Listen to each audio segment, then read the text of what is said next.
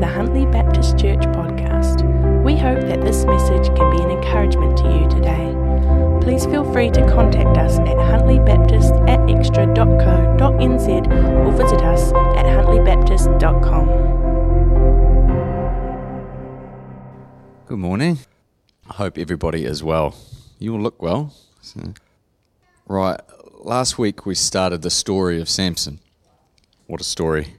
Uh, in Judges chapter 13. So today we're looking, oh, sorry, we looked at Samson's miraculous beginnings, his attitude towards his high calling, and the role that the Philistines played in both his life and the life of Israel as a nation.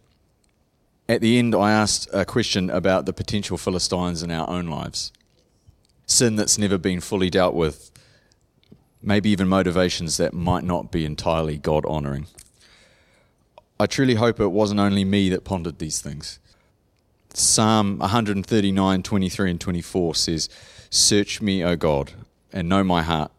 Try me and know my thoughts, and see if there is any wicked way in me, and lead me in the way everlasting. So important uh, to realize our humble status before the God Almighty, because I believe it increases our desire to cling to the salvation that we find in Christ Jesus. So I just wanted to just wanted to put that out there, a bit of a reminder of what we covered last week. Today is part two, and I want to talk about some of the practical applications that the story of Samson can teach us. Uh, when we last left Samson, he was sitting on a rock in a place called Etam, and he had just lost his wife to be. He'd killed a whole bunch of Philistines as a result, and now had 3,000 Israelites from the tribe of Judah visit him to voice their disapproval of his actions. So we're going to pick it up from there. I'm going to be reading from Judges chapter 15, verses 12 and 13. If I could please have that slide. Thank you, Samuel. Hopefully, there's not too many words on there, Samuel. I tried to take your advice from last week. And they said unto him, We are come down to bind thee, that we may deliver thee into the hands of the Philistines. And Samson said unto them, Swear unto me that you will not fall upon me yourselves.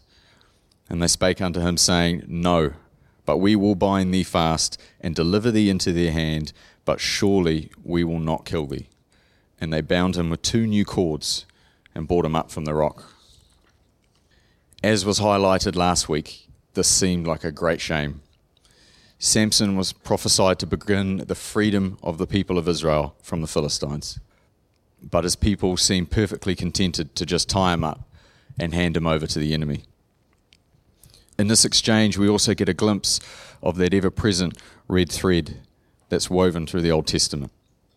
You see, Jesus also was forsaken by his own people. The Jews then also didn't want to upset the system either. They handed over their Saviour, their Messiah, to the Romans for a horrible death. So Samson's tied up delivered to the Philistines. And we read about what happens next in verses 14 to 16. If I could have slide two, please. And when he came unto Lehi, the Philistines shouted against him, and the Spirit of the Lord came mightily upon him. And the cords that were upon his arms became as flax that was burnt with fire, and his bands loosened from his hands. And he found a new jawbone of an ass, and put it forth in his hand and took it and slew a thousand men therewith. And Samson said, With the jawbone of an ass, heaps upon heaps, with the jaw of an ass, have I slain a thousand men. One commentator wrote when I was reading through, Where the Spirit of the Lord is, there is freedom. I like that. so I thought I'd include it. Once again, we're having Samson live up to being Samson. He's disregarding his Nazarite requirements, he's touching a dead body and as some other commentators notice, the choice of weapon is ridiculous. It's the jawbone of a donkey. It only serves as a reminder that his strength truly comes from the Lord. Samson then calls out to the Lord in verse 18. If I could have the next slide, please. And he was sore athirst and called on the Lord and said, Thou hast given this great deliverance into the hand of thy servant. And now shall I die of thirst and fall into the hand of the uncircumcised? It's got me thinking how easy it is for us to congratulate ourselves when it comes time for acknowledgement. just before, Samson was saying, With the jaw of an ass have I slain a thousand men. But then, as soon as trials and tribulations come, we soon realize our frailty and call out to the Lord for help. Samson was all too quick to comment on the fact that he'd killed the thousand men, but when he's dying of thirst, suddenly he's giving God the glory for the victory. But the Lord remains faithful to Samson. Despite his blunt request, the Lord provides a miraculous spring of water to pop up and quench Samson's thirst, reviving his spirit.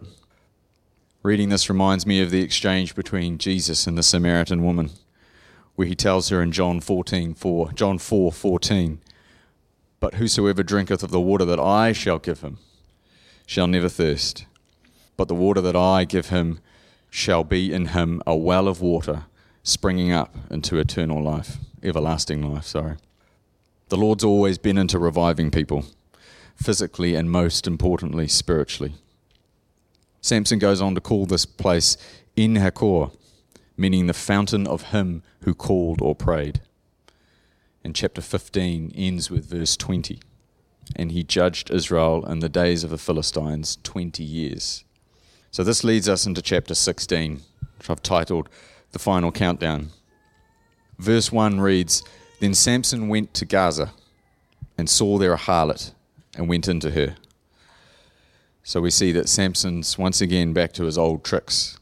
He's in Gaza, which is one of the five main Philistine cities at that time. His wandering eye is back in action, and he's gone into the house of a prostitute. And it was told to the Gazites, saying, Samson is come hither. And they encompassed him in, and laid wait for him all night in the gate of the city, and were quiet all the night, saying, In the morning, when it is day, we shall kill him. These Philistines just don't give up. No matter how many times Samson deals to them, they persist. They plot, they scheme, and they wait. If I could have the next slide, please. 16, verse 3. It reads And Samson lay until midnight and arose at midnight and took the doors of the gate of the city and the two posts and went away with them, bar and all, and put them upon his shoulders and carried them up unto the top of a hill that is before Hebron. Now, I think it's worth mentioning uh, that the gates of the city were an important place. The elders or leaders of the community gathered there that's where all the public announcements were made. That's where court was held. Some commentators make the claim that once a city was conquered, uh, that a city was conquered once its gate was taken. So once again, we've got God moving powerfully in the life of a man, despite his imperfections and despite his poor choices. God is keeping his promise to use Samson to begin to deliver the Israelites from the Philistines. Here, I think, is a clear example the Philistines' position is being weakened. One of their main cities is now missing a primary defense against attackers. It's wide open. So now we come to the climax of the Samson story his infamous relationship with the Philistine Delilah. And it came to pass afterward that he loved a woman in the valley of Sorek, whose name was Delilah. And the lords of the Philistines came up unto her and said unto her, Entice him and see wherein his great strength lieth, by what means we may prevail against him, that we may bind him to afflict him, and we will give thee, every one of us, eleven hundred pieces of silver. So, many of you know that I'm a quantity surveyor, which is basically a construction accountant. So, my first thought was, how much money is that? for, the, for those that are interested, in the contractual specifics. Their offer is 1,100 pieces of silver per Philistine lord, which is about three years' wages. If we go back to Judges 3 3, we find out that there are five Philistine lords in total. So, what they are essentially offering her is 15 years' worth of income. The technical term being heaps. hundreds of thousands of dollars in today's money, maybe even millions. A lot of money. The Philistine lords didn't mince their words over what they wanted, over why they wanted Delilah to figure out the source of Samson's strength. It wasn't so they could throw him a surprise party or beat him in an arm wrestle. it was personal. They wanted to afflict him. In fact, it's actually the same language that's used to describe the Israelites' 400 year enslavement to the Egyptians. Delilah knew the price, she knew the terms, she knew the desired outcome, and she agreed. The next series of events, uh, next series of verses, detail her attempts to get Samson to tell her his secret. So it's found between verses 16, uh, 6 and 14 of chapter 16. Uh, due to time, I'm, I'm going to do my best to summarize it, um, but you can follow along in your Bibles or on your phones. Now, I want to mention something important that's happening in all these attempts, and it's highlighted in verse 9. Now, there were men lying in wait, abiding with her in the chamber. So basically, we've got Philistine warriors hiding, waiting in Delilah's room for the moment when Samson's secret would be revealed so they could pounce on him. Number one, first Samson says to Delilah that if he's tied up with greens, which after a bit of research I found out that's like basically green plant cords, maybe similar to flax, that he will be weak and unable to escape. So she does this. But when she shouts, Samson, watch out, the Philistines are upon thee, he breaks the green plant ropes like a thread that touches the fire, the Bible says. Okay, so we go on to attempt number two. She tries again to get him to tell her, and this time he says that if he's tied up with new ropes, brand new ropes, he will be rendered weak like any other man. So she ties him up with new ropes. And of course, same thing happens. When she shouts that the Philistines are upon him, again, Samson breaks the ropes off his arms like they're thread. Now, Delilah, ever persistent, keeps trying. Remember, there's a lot of money on the line for her. So, next, Samson tells her that if she braids his hair in a certain way, and attaches his hair to a timber beam in the room, he will be unable to escape. But when she calls out danger to him, he runs off and takes the beam with him. So obviously that didn't work either. Now I want to stop here and discuss some points that I think are important in this whole situation with Delilah because it relates back to the notion that we can learn from the struggles of Samson and the Israelites with the Philistines because I believe it's a close parallel or example of our own struggles with the devil and sin. For that, we need to ask some questions. Number one When Samson was in Gaza with that prostitute, how did he know to escape at midnight? So, given that the text makes no mention of him being informed of the plot to kill him, I put it to you that Samson was on high alert. He knew that the Philistines were after him, so he was able to escape. Now, I realize that might be a bit of a leap. And whenever I look at a possible scenario that can't be backed up in that specific biblical text, I think, does this fit with the other things that we've been told in the Bible? So I looked for examples. We've got 1 Peter 5 8, be sober, be vigilant, which means be on the lookout, be watchful, because your adversary, the devil, as a roaring lion, walketh about, seeking whom he may devour. Or what about Luke 21 36? Watch therefore and pray always, that you may be accounted worthy to escape all these things that shall come to pass, and to stand before the Son of Man. So, how does this compare with Samson when he's with Delilah? He's distracted, he's caught up in the flesh. There are Philistine warriors literally hiding in the very room that Samson and Delilah are in, but he doesn't even notice. His eyes are on Delilah. Remember when the Lord warned Cain in Genesis? He said that sin lieth at the door. In other words, it's so close. Watch out. Did Cain listen to that warning? No. He went and killed his brother Abel instead. If we're to escape from sin, we must first be aware of its presence in our lives. We must heed the words of Jesus we must be watchful and pray, ready to flee from it. Now, secondly, what kind of enemies are the Philistines? I've written some words down here persistent, resourceful, willing to try anything, cunning.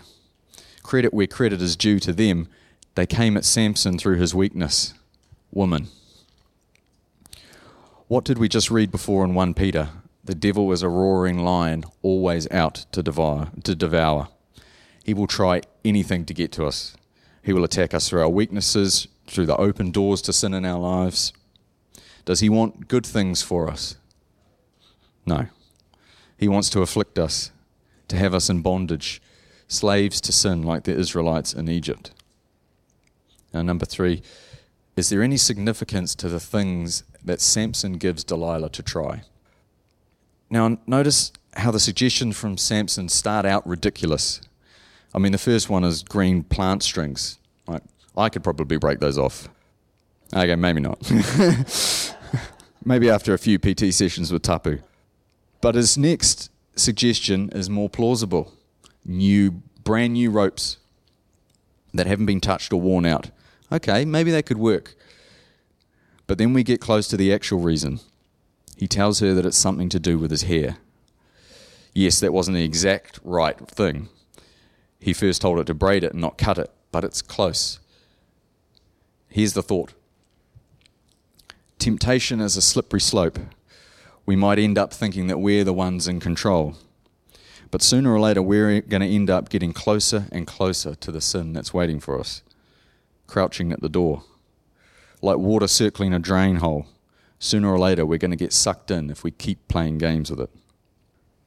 When I first got saved and came back to my apartment in Europe, I, uh, back to my from Europe to my apartment in Melbourne, I was on high spiritual alert. Some may recall from a previous sermon that I'd prayed to the Lord when I was still in Europe and said, Remove this temptation of doing drugs. Because I know that when I get home, my flatmates and my friends, that's all they're going to want to do. And I'm, I'm scared that I'm going to be tempted and I'm going to slip. So my prayer was answered when my flatmates threw a big party while I was away, threw a massive pot plant off a balcony and got arrested. I know, right? And all the drugs that we'd ordered overseas got confiscated by the police. so when I arrived back in Melbourne, there were no drugs, and my flatmate was so scared to get in trouble again in case he got deported.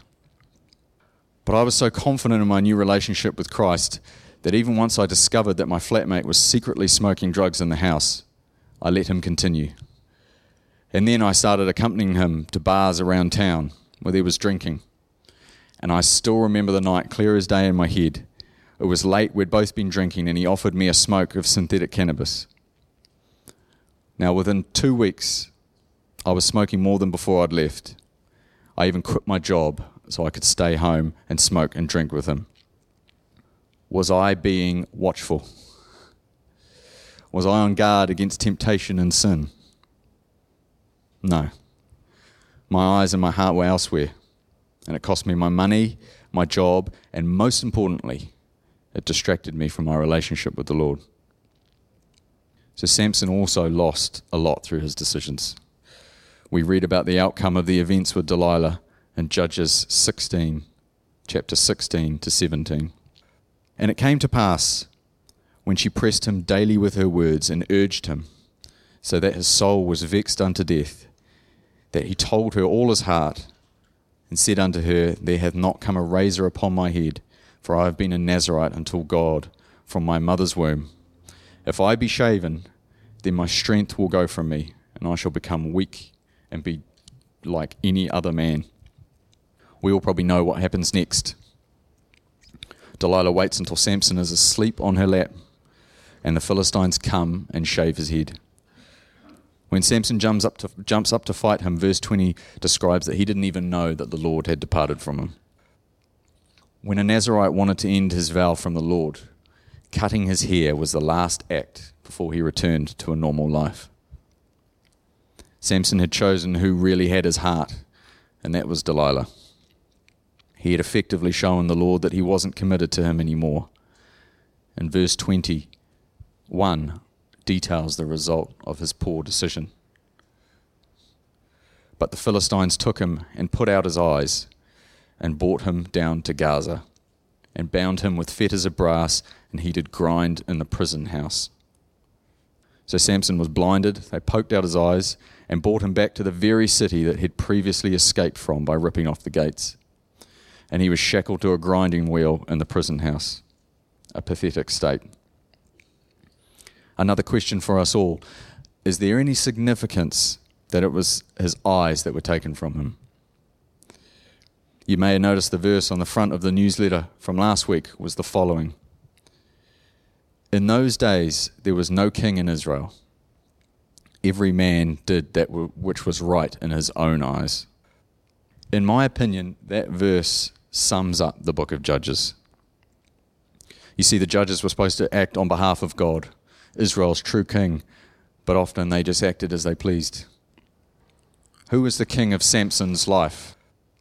Samson. And what did Samson do? Whatever Samson wanted to do. exactly, exactly what he wanted to, do, and whatever pleased his eyes. So after I'd quit my job and slid back into daily drug use and drinking, my flatmate and I decided that it would be a great idea to take a one way trip to Thailand. The accommodation was supposedly cheap, and the beer even cheaper. So that's pretty much two things that we were concerned about. So we bought tickets, sold belongings, left our keys in our apartment. We didn't even uh, tell our landlord that we were leaving, locked the door behind us, and headed to the airport in a hired moving van. We were running late, so I jumped out of the van to go check us in. And as I ran to the terminal, I heard a huge crashing sound behind me. My flatmate had driven the moving van into a late model BMW. So, long story short, we missed our flight. And the company we hired the van off immediately, I, I mean within like an hour, took $2,500 excess out of my account. And we had to go back to the apartment, which was locked. $180 later on a locksmith. That was one of the most horrible, discouraging days of my life. But when I look back, it was a blessing in disguise. After that, I had no money. So I borrowed money from my mum and moved back to New Zealand, away from the drugs and from the bad influences. Thailand actually also proceeded to have huge political riots, and the company was in turmoil right after that. My flatmate and I would have been right in the middle of it. When I got back to New Zealand, I detoxed from drugs at my parents' house and walked into a small local church on a Sunday morning. We're having new pastors start next week, exclaimed the host. Their names are Murray and Jenny Henderson, and the rest you could say is history. The end of Samson's story is written in Judges 16, 23 to 31. Now it's a bit of a it's a bit of a read. I'm going to read it the whole way through. Feel free to follow along in your Bibles, and then we're going to have some closing thoughts. Then the lords of the Philistines gathered them together for to make a great sacrifice unto Dagon their God, and to rejoice. For they said, Our God hath delivered Samson our enemy into our hand. And when the people saw him, they praised their God. For they said, Our God hath delivered into our hands our enemy, and the destroyer of our country, which slew many of us. And it came to pass, when their hearts were merry, that they said, Call for Samson that he may make us sport. And they called for Samson out of the prison house, and he made them sport. And they set him between the pillars. And Samson said unto the lad that held him by the hand, Suffer me that I may lean, that I may feel the pillars whereupon the house standeth, that I may lean upon them. Now the house was full of men and women, and all the lords of the Philistines were there. And there were upon that roof about 3,000 men and women that beheld Samson while he made sport. And Samson called unto the Lord and said, O Lord God, remember me, I pray thee, and strengthen me, I pray thee, only this once. O God, that I may be once avenged of the Philistines for my two eyes.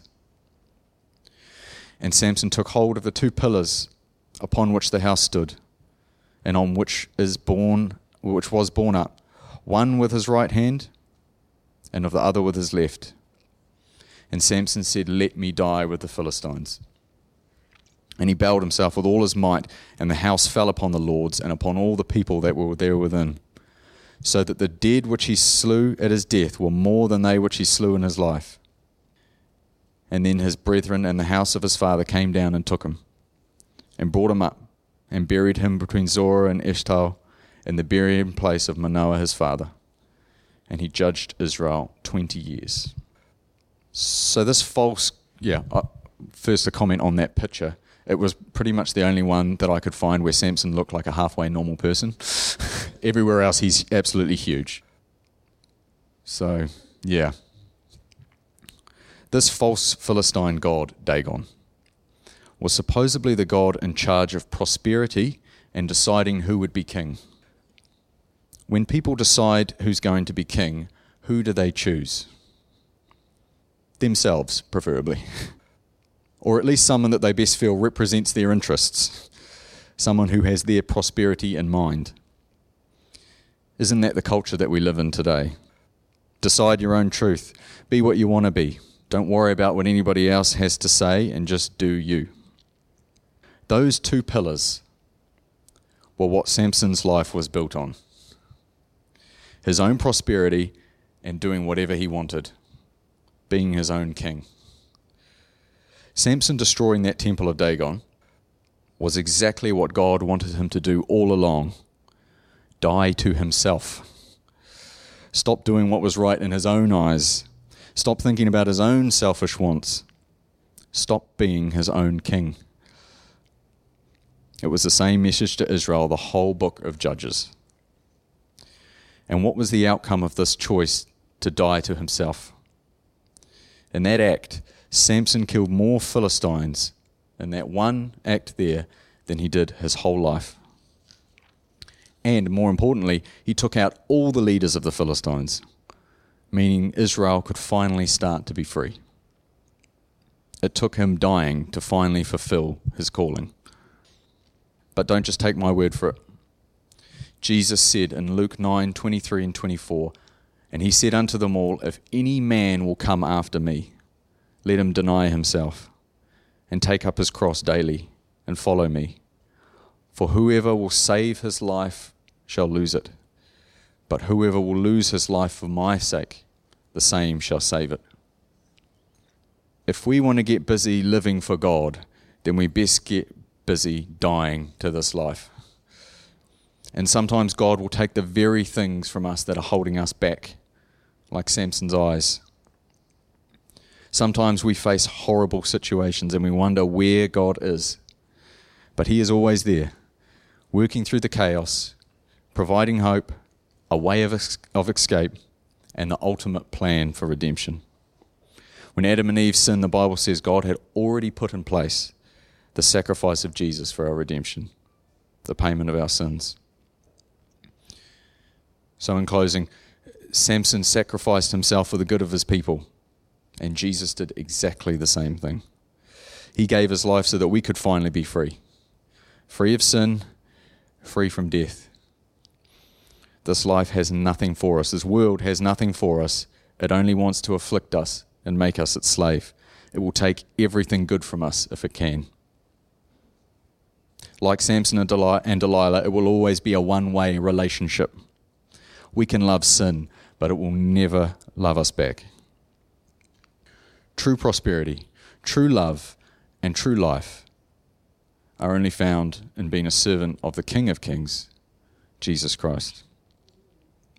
Let's pray. Heavenly Father, thank you for your faithfulness, for always choosing to redeem us rather than abandon us. We ask that you'd help us die to ourselves, to worry about the prosperity of those around us more than our own, to surrender to your leading in our lives, to put you in your rightful place on the throne of our hearts. Almighty God, if there's anyone here that you are calling to give their lives to Jesus for the first time, or maybe recommit their lives to Jesus, please may your Holy Spirit give them the boldness and courage to approach one of the leaders at the front after this prayer. In Jesus' mighty name we pray. Amen.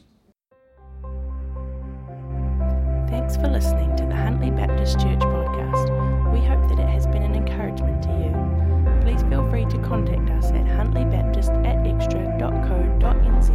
or visit us at huntlybaptist.com.